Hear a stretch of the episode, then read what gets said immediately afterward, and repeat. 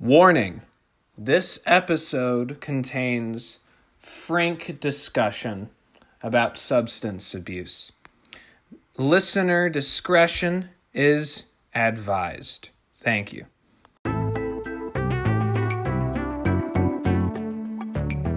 Recording from sunny Sonora, California, this is the Young Adults Fighting Tobacco Coalition podcast. Jen Green with one of your co hosts, Johnny. This is Jennifer. This is Chelsea. Now, today we have a special privilege of having personnel from the Alameda County Tobacco Control Program. Uh, she is uh, Alex Winston. And before we go into our main interview, I would like to thank all of you listeners for hopping in and uh, reacting as vibrantly as you did to our last episode. Uh, we are more than fortunate to have uh, your support. Uh, do we have any other comments? No, just to say thank you for you know everyone's amazing support. Uh, you know we we definitely can't do these podcasts with, without your generous support. So thank you. And thank you also, Chelsea, for doing your amazing podcast. I know we can't take all the credit because that was that was you. yeah. Thank you guys so much for listening and for allowing me to nerd out over COVID vaccines. I really appreciate it. And I hope you guys learned a lot. Now, without further ado, on to the main program. Alex Winston, our subject for interview today, is an Alameda County Control Coalition director and has been for the last four years, building its members, committees, and capacity to a list of more than 300 members with about 60 core members. She graduated with honors and with a BA in Organizational Development and Leadership from Eckerd College in her hometown of St. Petersburg, Florida. She's currently pursuing a master's in public administration at UC San Bernardino while working as an aide to Solani, Solano County District 5 Supervisor Skip Thompson. In addition to this, I had the privilege of working with her on a previous webinar she did over the effects of tobacco abuse in BIPOC communities.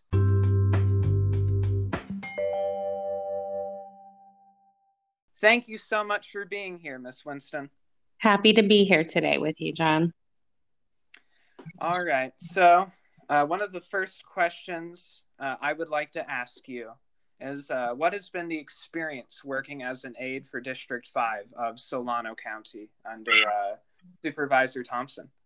Well, it's been a bit of a roller coaster of an experience. Um, actually, Supervisor Thompson retired in January of 2021 this year, and I now really for District 2 Supervisor Monica Brown. But I do the same job for both supervisors. So a large part of that is public service. Um, we do a lot of constituent services, and currently, right now, um, I would say 90% of our contacts with the public is about COVID and vaccinations and trying to get people hooked up to the services that they need as we've been going through the pandemic. Right on. That's, I can imagine that would be a Herculean effort for any county, but especially for uh, one closer to the Bay Area. Absolutely. It has been a challenge, of course, also with all of the different um, up and down funding. Um, getting together our budgets, of course, has been a bit of an exercise in gymnastics, but we have amazing department heads and it's all coming together. And we're grateful for all of the, you know, care funds and things like that that the federal government has been sending down so that we can respond appropriately. Well, I'm glad to see such coordination. How do you feel um, this has compounded the effects of uh, the COVID 19 pandemic in these communities? Mm, it's a number of different ways. Um, we know that smoking and vaping damages the lungs, um, and it also weakens your immune system and for your lungs because it's busy running damage control when you're regularly vaping and smoking. Uh, the other thing about that, especially with vapors, is they're continuously setting down their various different electronic smoking devices or putting them in their pockets or touching other surfaces. And then they're repeatedly taking that vape pen or whatever it is and putting it in their mouth over and over again, which obviously increases their exposure. And then, of course, with secondhand smoke, which is equally damaging to the lungs, almost as much as a smoker, and also secondhand aerosol from vape clouds can carry particles of coronavirus in it. And if you've ever seen a vape cloud, they're pretty darn large. So if you can imagine that as little tiny microparticles of coronavirus being blown out all over the place, um, that also increases the danger. So again, you have inequity, health inequities going on with communities of color, but then you have these industries with big tobacco who have specifically targeted these communities. So therefore, their defenses um, against getting coronavirus or COVID nineteen um, are lowered. So what what you're before I go and I have um, another co-host ask you a question because I don't want to railroad it. so what you're telling me is that if one of the boys is blowing a massive load of smoke in my face, it might carry germs. Well, sure, right? Because oh my god, all of that's entering the lungs and then coming back out, right? So think about right. when you're outside and it's cold and you you know, blow your breath really hard and you can see all the vapor coming out of your lungs, right? It's the right. same same concept. So of course, you know, there can be particles in it and we know that that's how coronavirus um, is carried um, among people similar to the flu or even the common cold. Oh, goodness. Yeah, and if I may hop in real quick, you know, I just want to, you know, make sure the audience is aware that um, you know vape aerosols they contain they not only contain um, nicotine but they can also contain things that you can find in cigarettes too like cancer causing chemicals heavy metals uh, formaldehyde. Um, alex you mentioned that you know it has ultrafine particles too um, and volatile organic compounds as well and that's all in the vape aerosol as well um, and you think about you know which you know option is safer for you you know vapes versus cigarettes. And i mean they both have formaldehyde they both have cancer causing chemicals and heavy metals you know, if they both have the same stuff in it, you know, neither of them is really safer for you. Um, I would argue at least, but it's pretty serious knowing that even if, you know, you don't vape or you don't smoke, you're still at risk from secondhand smoke or secondhand aerosol, you know, with getting COVID or getting, you know, these nasty chemicals in your lungs as well and i'm sure it's you know much worse in um, black communities i'd really like to see, Miss Winston, what it was like seeing big tobacco advertising and lobbying uh, go on Supercharge in Oakland uh, in response to the flavored tobacco ban. I'm actually unfamiliar with how uh, there are price controls on tobacco products in majority black neighborhoods. But what other uh, forces the lobby to make the flavored tobacco ban illegal? Well, there were various different things that went on. I think it's important to note that at that time, the cities of San Francisco, Oakland, San Leandro, and the county of Contra Costa were all moving at the same time to pass um, flavored tobacco restrictions, including menthol. San Francisco was the only city that was brave enough to go all the way across the board. At this time, there were legal concerns that the industry was going to sue um, whichever city um, tried to implement a all out flavor restriction for their jurisdiction. So Oakland actually moved. San Francisco went first. Um, there actually wound up being a, a referendum on theirs. It went to the voters. They upheld it. Thank goodness. The industry did not sue. Clearly, they believed that they didn't have legal footing to do so. In Oakland, it was an extremely big fight. Um, and it went to show how much attention the industry has um, paid to especially Black communities and the grip that they want to keep on them. And when I say that, they hired lobbying firms, including former mayor of San Francisco, Willie Brown's lobbying firm, to lobby on their behalf. They also um, hired um, Al Sharpton, Reverend Al Sharpton, yes. former Congressman Kendrick Meeks. Um, um, there's various other organizations that um, take money from the industry. At that time, um, the Willie Brown um, and his lobbying team were contacting members of Oakland City Council and trying to talk to them about how um, passing a flavor restriction, including menthol, was um, not in the best interest of Black and African American communities in Oakland. And unfortunately, um, Reverend Al Sharpton also was holding meetings in churches in East Oakland, carrying the message that if a menthol flavor ban was put into place, that there would be more police ha- harassment that could lead to arrests in Black communities, that it was a Black tax, and also that it was taking away the freedom of choice and was specifically directed at Black people.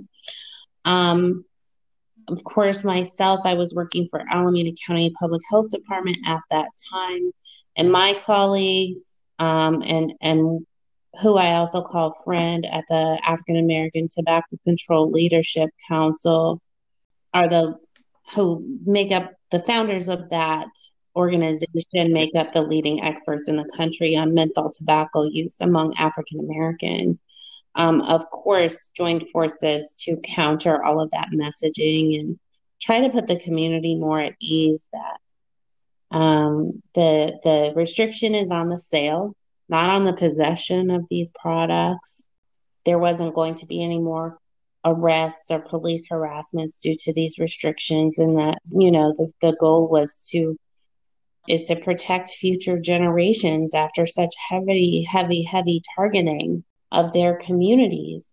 The tobacco industry also paid um, tobacco retailers in the city of oakland pretty large sums of money who in turn turned around and gave it to customers who purchased these products at their stores so that they would picket outside of City Hall and inside of City Hall and lobby on their behalf. Wow. So it, it was it was quite the fight. Um, I was thankful to have been a part of it and been able to witness um, some of the greatness of it as well. Um, but it, it it was very very visible what the industry has been doing and is still doing to this day to continue to play a false narrative and to somehow turn it around that it's a good thing to continue to be addicted to and buy a product that kills you. I think it's important to note that tobacco related deaths is the number one killer of Black African Americans in the United States which usually hovers between 45 and 49,000 Black lives every year. Yeah. Wow. Yeah, and if I may jump in, I'm pretty sure tobacco use it kills more African Americans per year than murders, drugs, suicides. Um, sure, there's one other thing, but I mean, it it's um it's really not amazing as in a good thing, but it's just unbelievable that you know so many lives are lost every year due to tobacco and we're trying to save their lives and it's getting twisted as a way to you know keep them under somehow and it's it's just simply really sad.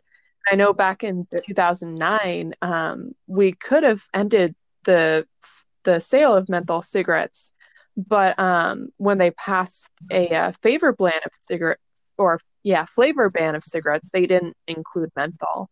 Um, and that was a huge loophole that could have potentially saved thousands of black lives too. Yeah. If if i may again as i'm i'm sure you know i am the enlightened european in this room. But the the same rhetoric is um, what I, I read about uh, overseas when uh, an Eastern European country uh, tries to either prohibit or tax alcohol. Like I, I don't I don't think it's surprising to anyone who's heard of the stereotype that Eastern Europeans are alcoholics. But as an institution, um, alcohol abuse is a monster.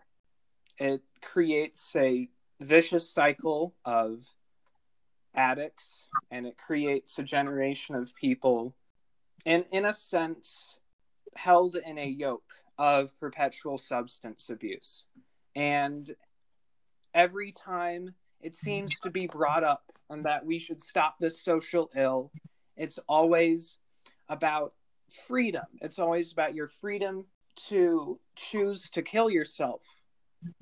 But it is never about the freedom, I feel, to not have your children become alcoholics or um, develop a nicotine dependency. And I think the same kind of toxic rhetoric is what continues to keep uh, the industry uh, and its firm grip on uh, much of Black America.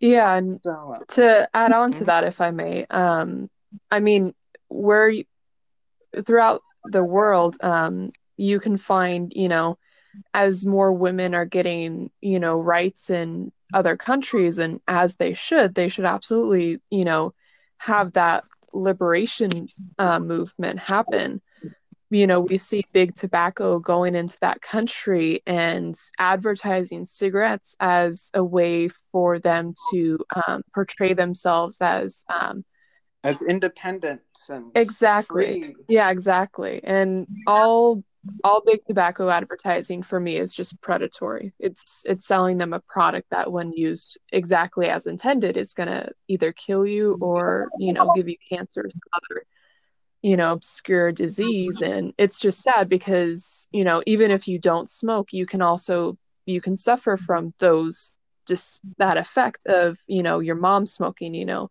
If you grow up and your mom smokes i mean you probably get secondhand smoke from her and that's just sad. Well that is a reality uh, for quite a lot of people. But um what what other observations from uh, the wonderful work you've done uh, just within the last year dealing with the COVID 19 epidemic, along with the epidemic of nicotine abuse, along with our, our new age of civil rights activism. What, what has it been like to be in uh, one of these positions of public health uh, in a time like this, Miss Winston? Well, I would say that you know, finally they're starting to get a little bit more attention in the press about these things and what's going on. The Black Lives Matter movement, of course, also the with the pandemic and coronavirus being a respiratory virus, you know, it's kind of brought some of these issues to the forefront as actual right now emergencies. And I think that that's one of the biggest challenges that we as advocates have is framing the issue of tobacco use and social injustice as an emergency issue.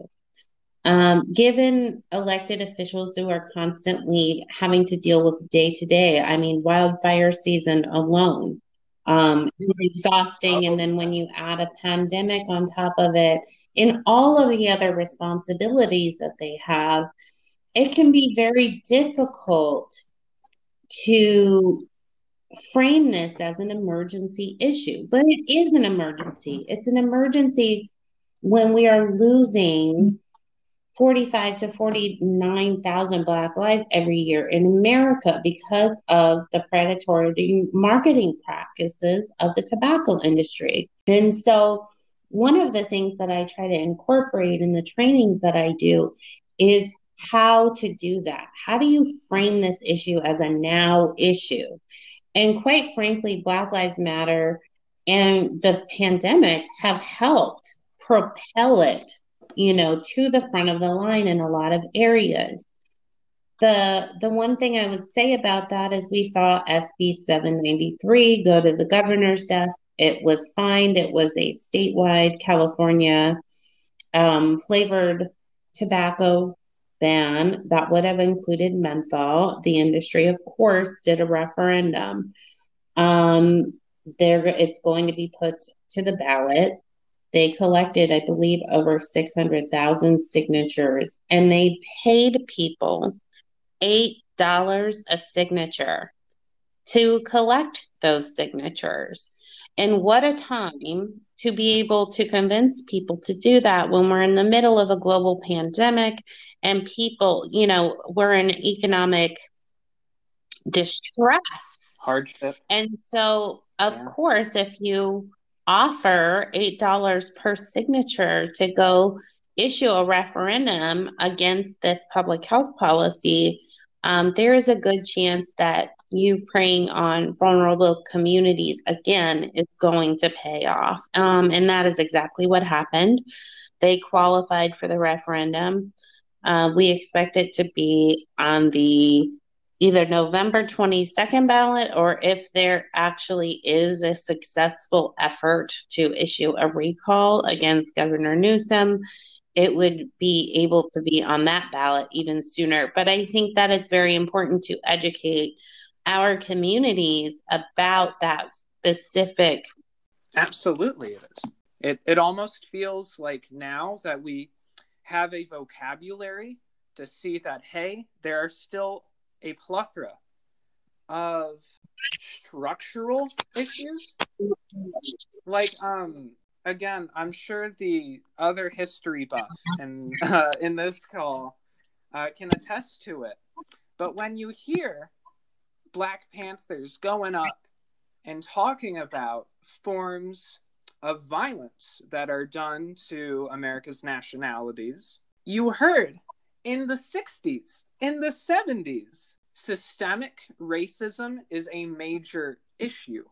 Systemic forces that go redlining, like the hyper exploitive position of the tobacco industry, you create all of these different conditions which have a marginalized population that again this is where i scare all the people off but you get a population that can be easier influenced that can be better manipulated and bargained with and i don't mean to talk about black issues as some outsider because I want more black friends to like my post whenever I say something.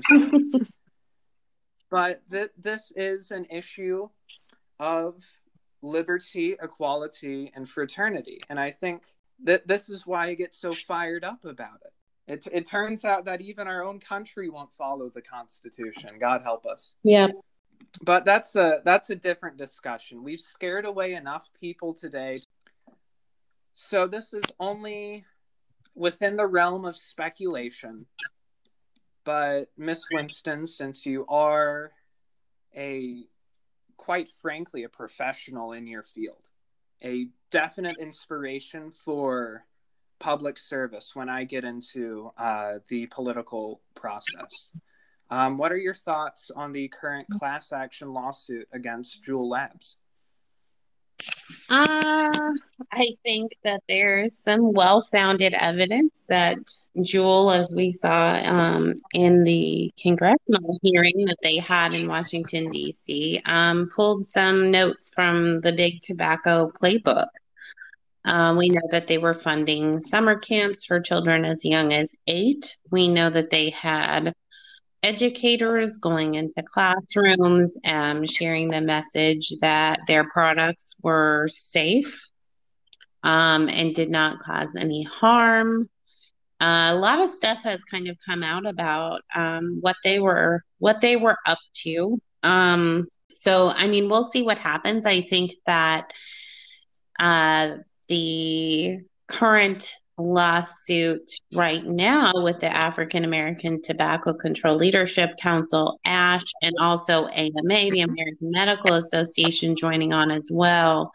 Um, against the FDA for not banning menthol cigarettes is also something that we should all be watching.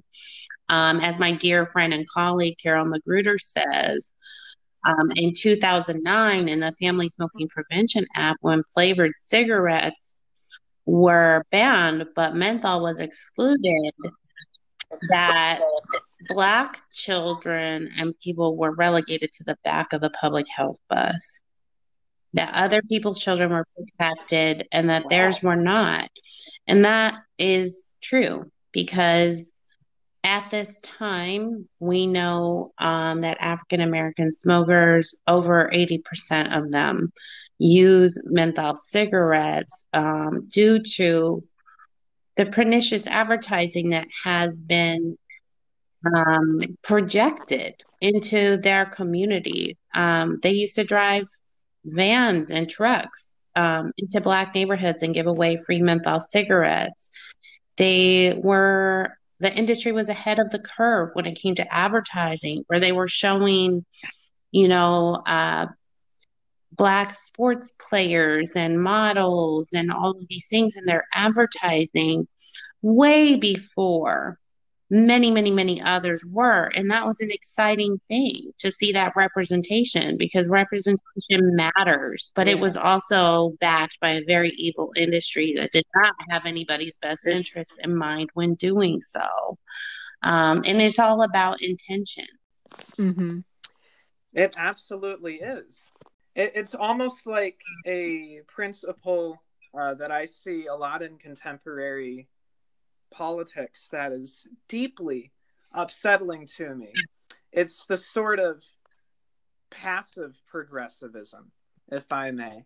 It's like there is such this push for representation, and yet all of this representation is a brown face on a board of oil executives, or it is a brown face on a board of tobacco marketing executives to get a new generation hooked on nicotine. It's almost like the guise of something better being done. That is very potent. Thank you, uh, Ms. Winston. Absolutely. So, that is about all the questions we have for you. So, we'd like to thank you so much for being on this program. Thank you so much for having me. I really appreciate being invited to be here today. And I hope that I uh, can carry the message to others and help educate the community a little bit as much as possible to fight the good fight and continue to know about these things and do what you can to help out uh, your fellows. Absolutely. I think I think if anyone's to have a takeaway from this is that tobacco isn't just some thing that affects people and that's it, but it it in itself has developed its own sort of institution and its own sort of predatory absolutely attitudes. and i think when we're finally opening up the discourse on systemic racism after closing that book nearly 50 years ago now.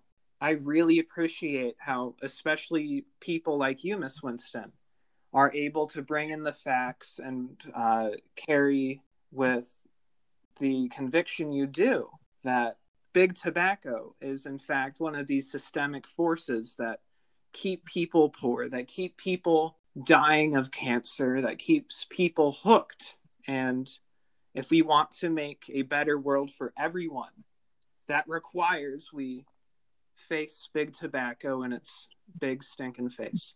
So we are more than honored for you to be on this program, and we'd love to have you here on the future. Thank you so much for all the work you do, and I hope that the administration in the second district of Solano County go uh, sails smoothly. Thank you all for having me. I Um, appreciated being here. I know I could blabber on about this stuff for absolutely ever. Oh, we we we know, but we appreciate that. Well, I'm We have this whole episode about you and the work you do, and that's fundamental for us. Yeah, and I mean, I was gonna say, like, if it's not too late, you know, if you wanted to say something else to the viewers that, you know, you're really passionate about, you know, if it's, again, if it's not too late, Johnny, you know, maybe if you had any, you know, thing else you wanted to talk to our audience about, you know, maybe we could fit you in if that's not too much trouble. So, like uh, the closing part. No, no, I mean, like, if she wanted to, like, tell our viewers anything, but I mean, that's Oh, kind of like Okay. vague and you know i don't know if you want any Okay. want to say anything else but um if the options No, I, available I I carried it because I carried the earlier part of this because um, I'm just very rabidly pro what uh, Miss Winston's doing. So, if if you'd like to have any like uh, final remarks, then I mean that should be just fine. Mm, I would, if I was going to make any Three. remarks, it would be, it would be that I would encourage people to get involved. I would encourage people to advocate for tobacco control policies, whether it's secondhand smoke policies or sale restrictions or excise taxes, whatever it looks like. Um, call your local city council members, call your board of supervisors, tell them that this issue is important to you, tell them it's an emergency because it is. That would be what my parting words are. that's perfect i love it Yeah, I I agree. It is Yeah. an emergency. Always has been. It will continue to be so. And until we treat it with the urgency it desires, Yeah, going to keep it takes a long time. And that's why people don't look at it as an emergency, um, which is very sad. It is. Well, to to complete that, you know, it's like my favorite JFK quote that I will recreate with my stupid impression of him. We choose to go to the moon not because it is easy, but because it is hard. and these things are very hard. These things are really hard. That was great. But thank you. But we don't we don't we don't choose to solve these systemic problems. We don't choose to go and pick it. We don't choose to go and fight for black lives because it's easy. Oh my No. god, it is not easy. We choose to do it because it is so very hard. And I would like to just thank you for the clarity that you provided. on this. Absolutely. I'm so glad I could join you guys. I do have to go though. I've got about five minutes in between meetings. I have a seven o'clock tonight as well. The work never stops. Oh. No, it never stops. It never Not with not with one full-time job, one part-time job, grad school, and four kids. It doesn't stop. Oh my god. yeah Yeah, and big tobacco never It, sleeps either and neither do I.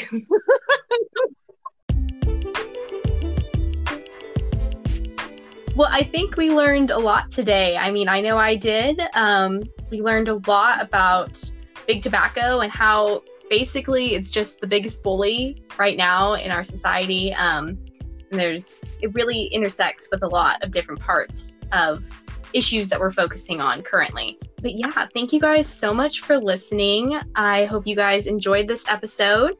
Um, we just wanted to let you guys know that we are going to have an Instagram pretty soon for YAFT. Um, we'll give you more details on that pretty soon. Um, also, if you guys want to join YAFT, which you definitely can, um, you can email us. Uh, we will have that email in the description there. Um, again, thank you guys so much for listening, and we will see you next time.